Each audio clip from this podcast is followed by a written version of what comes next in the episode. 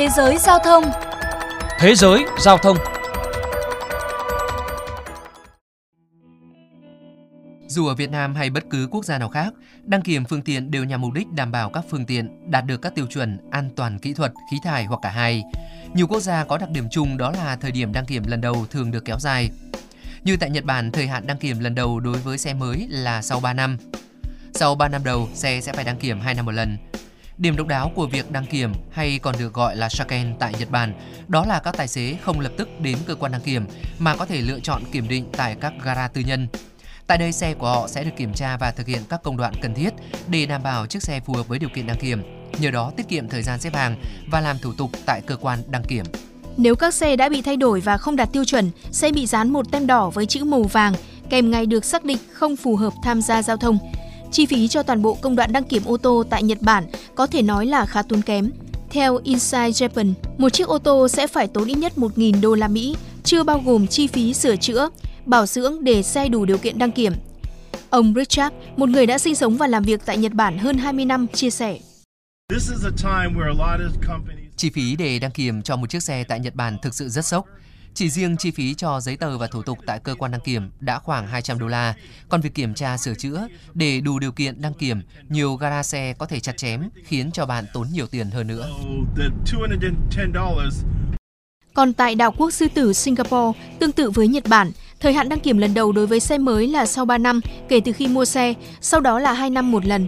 Với xe có 10 năm tuổi trở lên, việc kiểm định bắt buộc phải thực hiện hàng năm.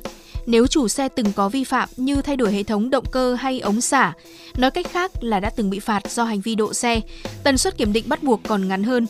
Cụ thể, người vi phạm lần thứ hai sẽ phải mang phương tiện đi kiểm định 6 tháng một lần trong vòng 2 năm. Chi phí cho một lần kiểm định là 64 đô la Singapore. Nếu kiểm định lần đầu không đạt yêu cầu, chi phí cho các lần sau là 32 đô la. Chủ xe sẽ được thông báo thời hạn mang xe đi kiểm định trước 3 tháng. Các trung tâm kiểm định tại Singapore không nhận đặt lịch hẹn trước. Tuy nhiên, việc kiểm định diễn ra nhanh chóng do quy trình được thực hiện tự động hoàn toàn, chỉ mất 15 phút. Singapore cũng là quốc gia có quy định kiểm định khá nghiêm ngặt. Theo Cục Giao thông Đường bộ Singapore, phương tiện công cộng như xe buýt phải được kiểm định hàng năm.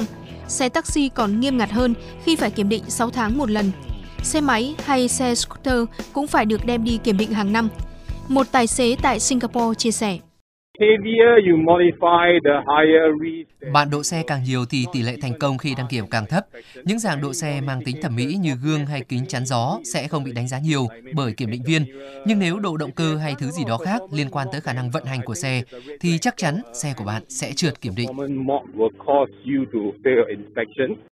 Đến với nước Anh, việc kiểm định xe tại quốc gia này được thực hiện các bài kiểm tra của Sở Giao thông Vận tải hay còn gọi là bài kiểm tra MOT. Cũng giống như hai quốc gia vừa nêu, thời hạn kiểm định lần đầu của xe ô tô tại Anh là 3 năm, tuy nhiên sau đó sẽ phải được kiểm định thường niên.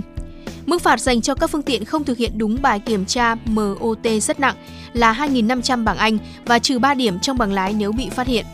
Các bài kiểm tra MOT sẽ được thực hiện tại các trung tâm được cấp phép và điểm đặc biệt là các trung tâm này có thể điều chỉnh chi phí của bài kiểm tra.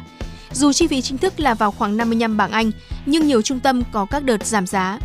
Trong trường hợp phương tiện trượt bài kiểm tra MOT, tùy vào mức độ nghiêm trọng mà sẽ có cách xử lý phù hợp. Với mức nghiêm trọng nhất, phương tiện sẽ bị giữ lại tại trung tâm để khắc phục, sửa chữa và đương nhiên chủ xe phải chi trả cho các khoản đó.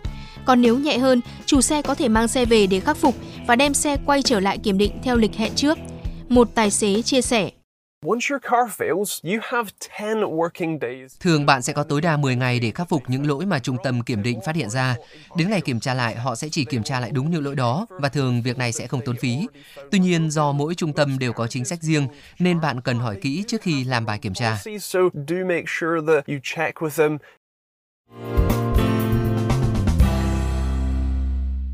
Các bạn thân mến, có thể thấy so với nhiều quốc gia, các quy định về đăng kiểm của Việt Nam vẫn còn nhiều điểm bất hợp lý. Trước những khó khăn mà ngành kiểm định đang vấp phải, theo nhiều chuyên gia, đã đến lúc phải cần thay đổi tư duy về kiểm định xe mới và thời hạn đăng kiểm ô tô tại Việt Nam. Theo chuyên gia ô tô Nguyễn Minh Đồng, việc yêu cầu kiểm định 6 tháng một lần sau 12 năm sử dụng thực sự là không cần thiết. Tuy nhiên, pháp luật hiện hành chỉ cho giãn thời hạn của chu kỳ kiểm định xe khi có chiến tranh, dịch bệnh.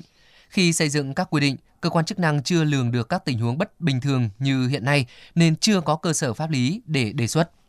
Ngoài ra, việc tư nhân hóa hoạt động đăng kiểm xe cơ giới cũng là chủ đề được nhiều người đề cập.